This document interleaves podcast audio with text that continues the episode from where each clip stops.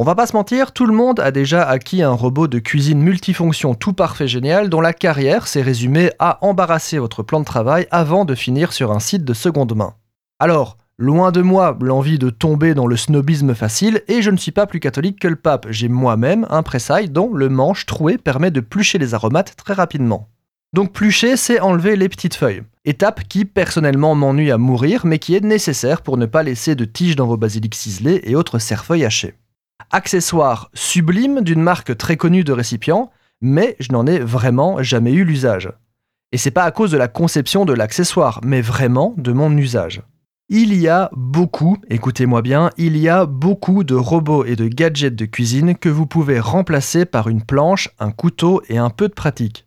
Quand je décide d'acquérir une nouvelle machine, que ce soit à la maison ou au restaurant, il y a vraiment une balance à faire entre l'encombrement de l'appareil, sa facilité de nettoyage et son apport réel en temps, argent, effort, etc. Le facteur fiabilité-robustesse vient évidemment immédiatement après. Donc, que faire? Tout d'abord, posez-vous la question, est-ce que je ne sais pas accomplir la même tâche avec un couteau ou avec un peu plus de temps? C'est d'ailleurs le facteur déterminant dans l'achat de nouveaux appareils, un gain d'effort et ou de temps, mais souvent au prix d'un entretien et d'un nettoyage plus conséquent. Est-ce que je pourrais le ranger? Personnellement, je déteste avoir des robots et autres appareils sur mes plans de travail, mais peut-être que vous, ça vous dérange moins, c'est un choix. Réfléchissez aux alternatives. Est-ce que j'ai vraiment besoin de ce séchoir à pâte fraîche à 40 balles impossible à ranger?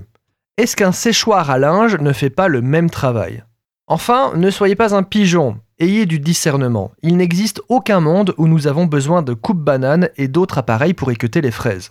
Pour conclure, et je pense que vous le savez déjà, plus c'est quali, plus ce sera un gros prix. Évitez le low cost, favorisez le durable.